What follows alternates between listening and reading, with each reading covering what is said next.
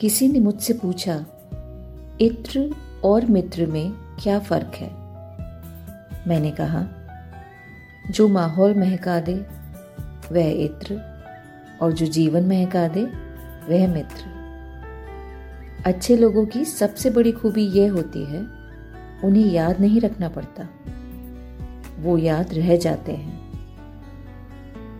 जो लोग आगे बढ़कर आपकी मदद करते हैं ना, वो इसलिए नहीं कि आपका उन पर कर्ज बाकी है, बल्कि इसलिए वे आपको अपना मानते हैं। अपनी ज़िम्मेदारी का एहसास होता है। रिश्तों में वैसा ही संबंध होना चाहिए, जैसे आँख और हाथ का होता है। हाथ पर चोट लगती है तो आँखों से आँसू निकलते हैं। और आँसू आने पर हाथ ही उनको पहुँचता है।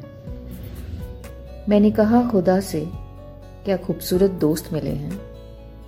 मैंने क्या खूबसूरत किस्मत पाई है?